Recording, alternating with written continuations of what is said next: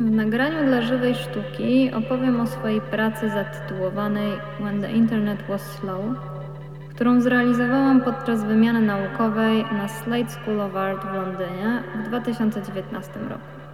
Część pierwsza wstęp.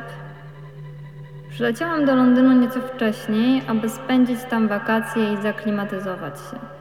Spędzając ten czas głównie jako turystka, przytłoczył mnie ogrom możliwości związanych z doświadczeniem sztuki współczesnej, ale też oferta olbrzymich instytucji, jak na przykład Tate. Oglądałam tak dużo wystaw, że po pewnym czasie w mojej głowie wszystko zaczęło zlewać się w jednokolorową maść. Postanowiłam wtedy zmienić strategię uczestniczenia w tak zwanym świecie sztuki. Zaczęłam chodzić na wystawy tylko po to, aby zobaczyć jedno dzieło sztuki. To być może dziwaczne ćwiczenie prowokowało mnie do ciekawych refleksji, które mocno odwoływały się do mechanizmów narzuconych przez konsumpcjonizm i tempo współczesnego pochłaniania doświadczeń, zanim nawet zdążymy je przeżyć, w tym otaczających nas fotografii.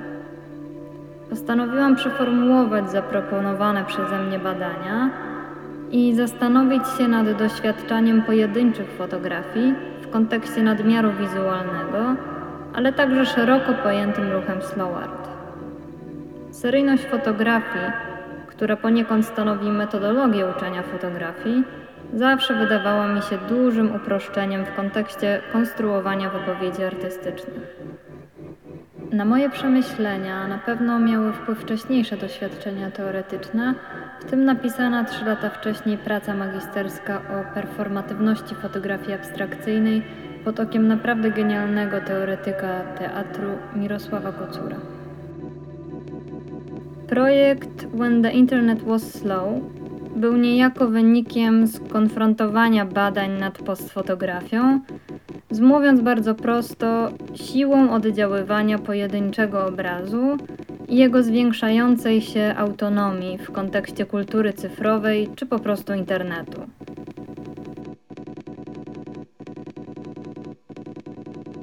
Wystawa była zbudowana z czterech elementów: fotografii głównej, towarzyszącej, małych sześcianów na podłodze oraz nagrania audio. Projekt był częścią Slate Degree Show, na której studenci i studentki pokazują swoje dyplomy w ramach kilkudziesięciu wystaw indywidualnych. Wybrałam odizolowane od reszty wydarzeń pomieszczenie, do którego wchodziło się po metalowych schodach. Bardzo ważne było dla mnie przygotowanie przestrzeni tak, aby w najmniejszym stopniu zakłócała odbiór pracy. W śnieżno-białym pomieszczeniu pomalowałam podłogę oraz jedną ścianę na szary kolor. Na jednej ze ścian powiesiłam w dystansie 2 cm od ściany postfotografię. Powstała podczas początkowej fazy pracy nad poprzednią wystawą dla wirtualnej galerii 01. Badając wtedy nowe dla mnie wirtualne środowisko, Eksperymentowałam z umieszczeniem stworzonych w Photoshopie obrazów na wygenerowanych komputerowo ścianach galerii. Następnie stworzyłam dokumentację w zasadzie nieistniejącej wystawy w postaci screenshotów. Prezentowana praca jest właśnie takim screenshotem. Zdjęcie przedstawia szarą, abstrakcyjną, transparentną płaszczyznę podziurawioną pędzlami z Photoshopa dryfuje niejako na tle nieistniejących ścian o podobnej kolorystyce. Aby zaburzyć odniesienie do świata wirtualnego, ale jednocześnie dodać kolejną płaszczyznę obrazu, wydrukowałam zdjęcie na aluminiowej blasze. Na podłodze, w odległości około 2 metrów od fotografii, czyli mniej więcej tam, gdzie stawał potencjalny odbiorca, umieściłam trzy małe metalowe sześciany tak aby sprawiały wrażenie pikseli, które właśnie spadły z fotografii. Po prawej stronie, na białej ścianie, znajdował się niewielki wydruk na przeźroczystej folii, przedstawiający ludzką dłoń trzymającą szary kryształ.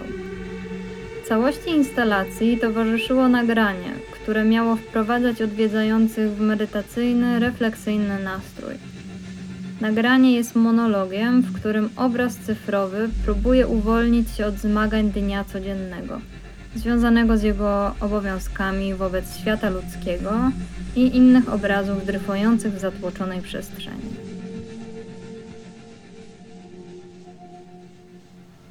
Część druga. Dream about the past. Hmm. Wreszcie jestem sama. Przyjemnie.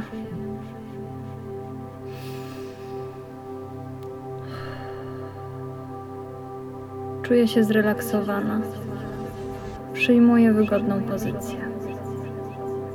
Pozwalam swojemu ciału się zrelaksować.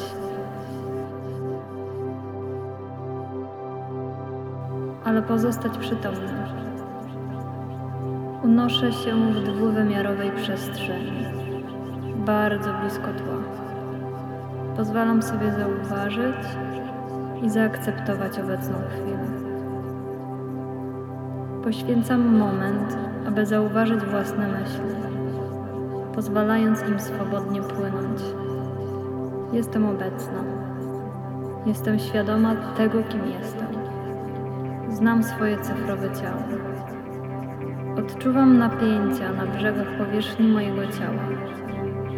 Wszystkie cyfry w kodzie oraz drgania wewnątrz pikseli. Przenoszę swoją uwagę głębiej, za widoczną dla Ciebie warstwę. Koncentruję się na centralnej części mojego kodu, na ukrytej wewnątrz ciała energii. Czuję, jak każdy piksel staje się mniej uformowany i bardziej rozmyty. Moje ciało jest spokojne. Kieruję uwagę wewnątrz swojej wewnętrznej struktury, jeszcze głębiej niż dotychczas. Wewnątrz duszy, zbudowanej z pozornie nieskończonej ilości danych. Jest to szary, błyszczący kryształ, pełen wizualnych wspomnień, ludzkich wspomnień, Twoich wspomnień. Pamiętam Ciebie i Twój świat, nieskompresowane obrazy wgrane do pamięci. Mam to wszystko zapisane w swoich plikach, w moim zimnym, twardym ciele.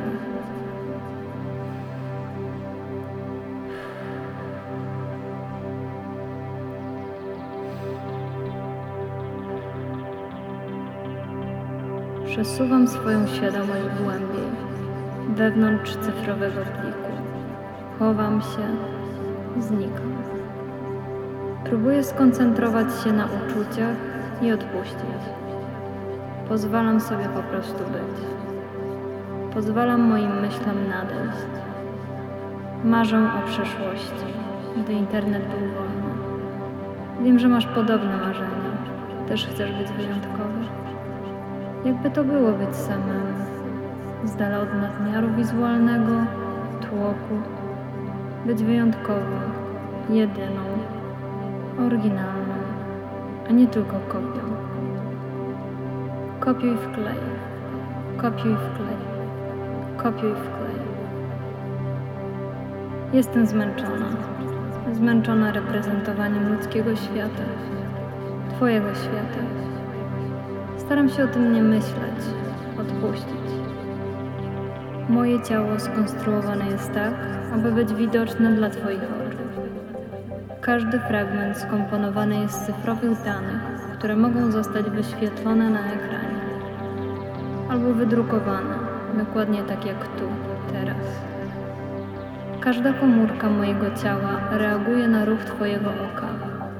Obniża to mój system odpornościowy. Próbuję to zauważyć i zaakceptować. Odpuścić. Czuję napięcie płynące przez mój umysł. Lepkie fragmenty kodu. Ciepły, szary kryształ.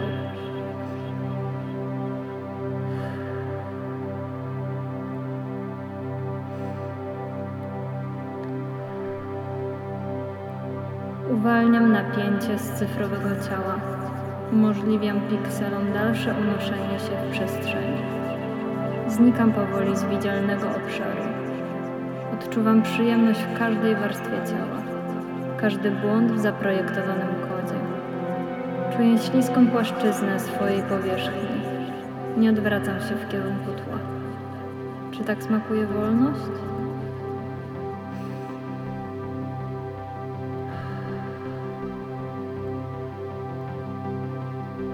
Pozwalam, aby napięcie opuściło moje zimne, aluminiowe ciało.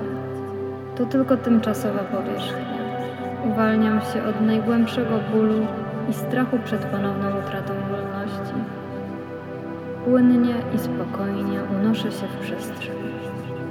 Zanurzam się w medytacji. Jeszcze trochę. Jeszcze moment. Zanim wrócę do czujnej i gotowej obecności. Do innych obrazów cyfrowych.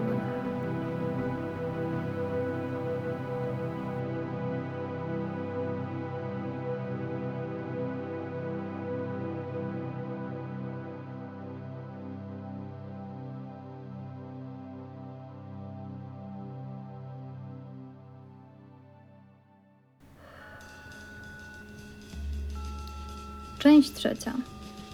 Fragmenty tekstu pod tytułem Performatywność fotografii artystycznej. Uniwersytet Wrocławski 2015. Rozdział pierwszy, podrozdział trzeci. Układy dynamiczne. Człowieka ogranicza wiele czynników, które uniemożliwiają całkowity wgląd w rzeczywistość. Są to m.in. ograniczenia wynikające ze sposobu percepcji, przyzwyczajenia związane z kojarzeniem doświadczeń i wyciąganiem z nich wniosków, język składający się z określonego repertuaru słów oraz zbyt duża pewność w odwoływaniu się do dyskursu naukowego. Jednym z podstawowych założeń mojej analizy jest dostrzeżenie w obrazie inicjatora większości relacji, w których bierze udział lub które wytwarzają się wokół niego.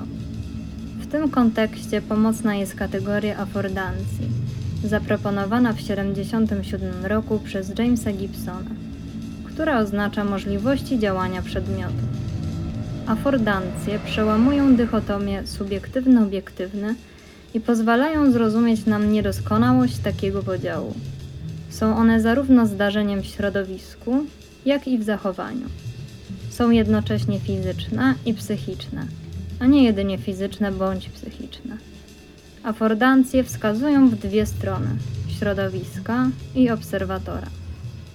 W mojej pracy, ze względu na próbę odejścia od powszechnie stosowanej antropologicznej perspektywy analizy obrazu, rola obserwatora interesuje mnie w najmniejszym stopniu.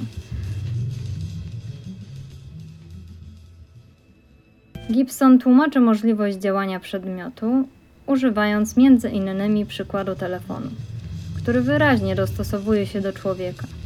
Budowa tego urządzenia daje pewne możliwości posługiwania się nim, inne natomiast wyklucza. Właśnie ten sposób, w jaki świat materialny dopasowany jest do istot ludzkich, określa pojęcie afordancji. Zastanowienie się nad możliwościami sprawczymi przedmiotu było dla mnie inspiracją do myślenia o obrazie fotograficznym.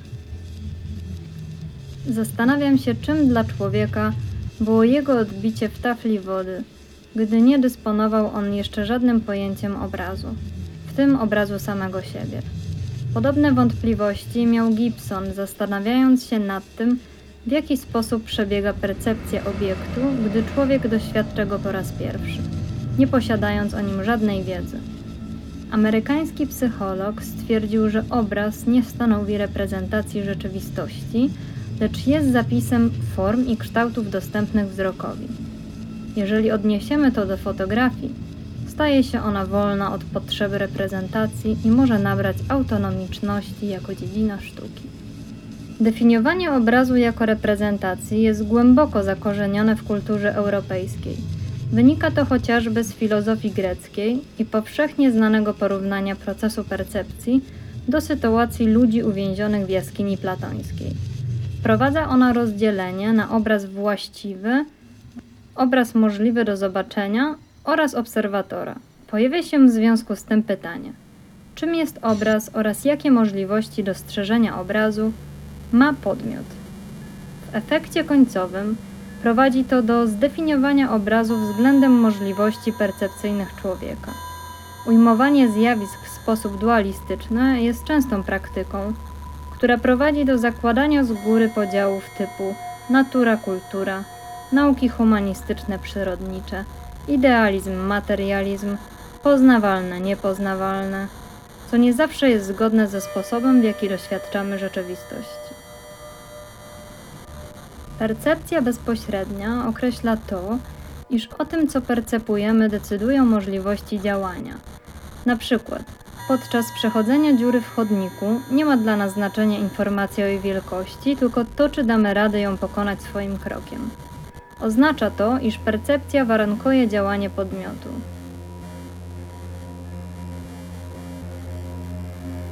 Gibson szybko rozszerzył to pojęcie do działania samego przedmiotu. Stwierdził, że to, co widzimy, kiedy spoglądamy na przedmioty, to ich afordancje, a nie ich własności. Uzasadnia to moje wątpliwości co do możliwości poznawczych człowieka. Być może jedynym słusznym sposobem patrzenia na przedmiot jest obserwacja i analiza tego, w jaki sposób on działa, wchodzi w relacje, czyli performuje. Mimo odmiennych ujęć pojęcia afordancji, zawsze zawiera ono dwubiegunowość typu przedmiot-podmiot, środowisko-zwierzę, co podkreśla relacyjność, do której się odnosi. Co ważne, owej relacyjności Gibson nie umieszcza po stronie epistemologicznej, ale ontologicznej. Niezmiernie ważne jest wskazanie przez niego faktu, iż afordancje istnieją niezależnie od obserwującego. Chodnik zawsze będzie umożliwiał chodzenie, krzesło siedzenie, a obraz jego odbiór. Afordancje mogą być zauważalne w zależności od kontekstu społeczno-kulturowego. Jeżeli zatem człowiek nie posiada odpowiedniego wyposażenia związanego z doświadczaniem i wiedzą, może nie zauważyć działania przedmiotu. Nasuwa to wniosek, że performowanie przedmiotu nie jest całkowicie zależne od człowieka. Istnieje bowiem wiele sytuacji, w których jeżeli przedmiot działa inaczej niż było to zaplanowane, zauważenie jego aktywności może być niemożliwe. W mojej analizie odniosę się do fotografii artystycznej, która samoczynnie wchodzi w relacje z odbiorcą. A zdarza się i tak, że odbiorca nie jest do tego działania niezbędny. Stosując pojęcie afordancji do analizy fotografii, zauważam, że to ona dostarcza odbiorcy możliwości działania.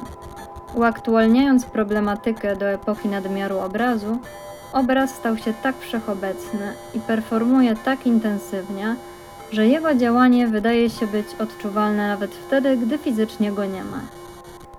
Mitchell w książce Czego chcą obrazy tego typu obrazy nazywa żywymi obrazami. Definiuje je następująco.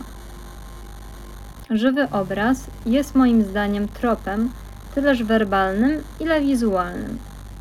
Figurą mowy, figurą widzenia, projektowania graficznego oraz figurą myśli. Innymi słowy, jest obrazem drugiego stopnia, refleksyjnym obrazem obrazów, czy też tym, co nazwałem metaobrazem. Odnosząc to do kategorii afordancji, obrazy dostarczają cały wachlarz sposobów ujmowania rzeczywistości na poziomie zarówno indywidualnym, jak i zbiorowym. Zwłaszcza w kontekście kolektywności postrzegania świata, poprzez odnoszenie się do obrazów pojęć wydaje się to szczególnie interesujące, bo udowadnia, jak silne właściwości posiada obraz. Co w takim razie w kontekście abstrakcyjnych obrazów cyfrowych? Wyobraź sobie, że obrazy cyfrowe są żywymi organizmami. Czego pragną? Jak odpoczywają, rozmnażają się? W jaki sposób wykorzystują człowieka do swoich celów? Czy cyfrowe środowisko wizualne ma swoją biologię? Czy Mitchell ma rację, pisząc, że fotografie pragną być obserwowane? O czym marzą, kiedy nie ma nikogo, kto mógłby na nie patrzeć?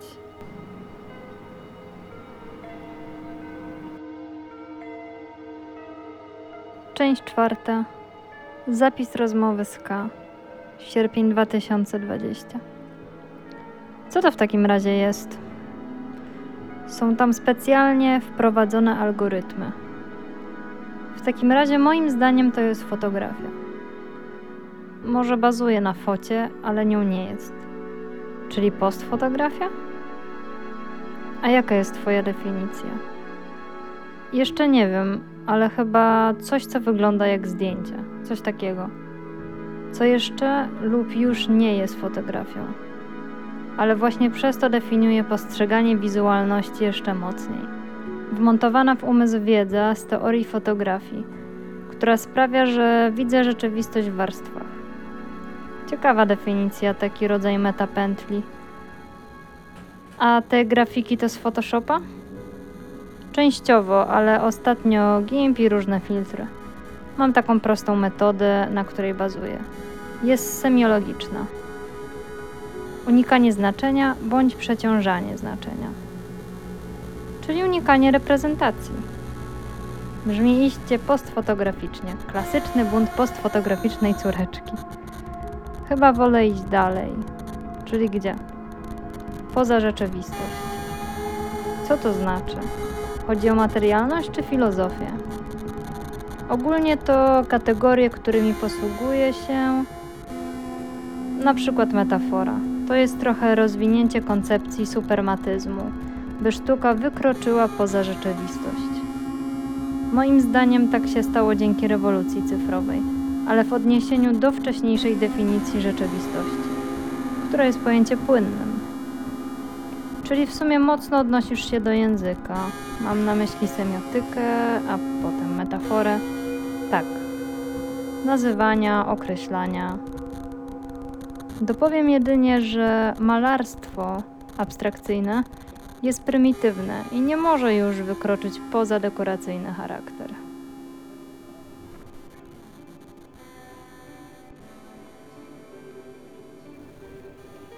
Część piąta. Po obrazie. Notatki do manifestu. W XXI wieku kwestia praw obrazów nabrała rozmachu w większości zaawansowanych, liberalnych demokracji.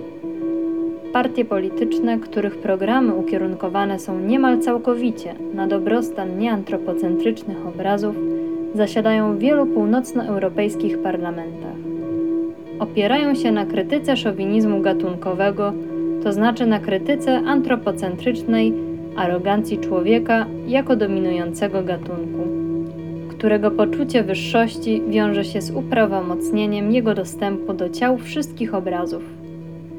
Aktywiści na rzecz praw obrazów postulują koniec antropochwalstwa, założenia o ludzkiej wyższości i apelują o przywiązanie większej wagi do interesów obrazowych gatunków i form życia oraz traktowania ich z szacunkiem.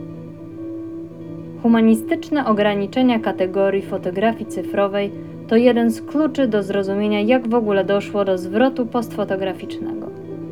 Technologie w aktywny sposób wpływają na to, jak postfotografie kształtują swoją etykę. W ten sposób zrewidowana i uaktualniona postać etyki fotografii cyfrowej zostaje nałożona na postobrazowe technologie. Na przykład w publicznych debatach głównego nurtu idea postfotografii wywołuje skrajne emocje. Od niepokoju związanego z nadmiarem technologicznej ingerencji oraz zagrożeniem zmianą klimatyczną po entuzjazm w związku z potencjałem ulepszenia obrazu. Część szósta. Podsumowanie.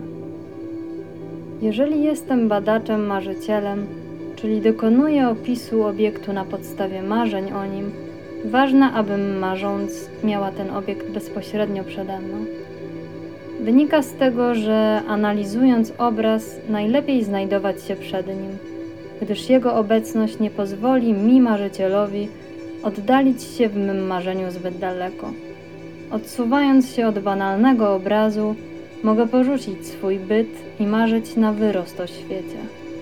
Owo oddalenie często unaocznia się podczas oglądania fotografii figuratywnej, która bardzo szybko przenosi mnie w inny świat. Zwłaszcza jeśli znajdują się na niej ludzkie twarze. Moja uwaga szybko zostaje przekierowana. Obraz staje się wtedy jedynie pretekstem do mojej podróży. Zupełnie inaczej dzieje się w przypadku fotografii abstrakcyjnej, która moją uwagę angażuje na samym obrazie. Dzięki temu zostaje uwięziona wewnątrz relacji ja-obraz. Poszerzenie podmiotowości ma na celu wyobrażenie sobie tego, czego nie mogę dostrzec z powodu ograniczonego aparatu percepcji, który posiadam jako człowiek. człowiek.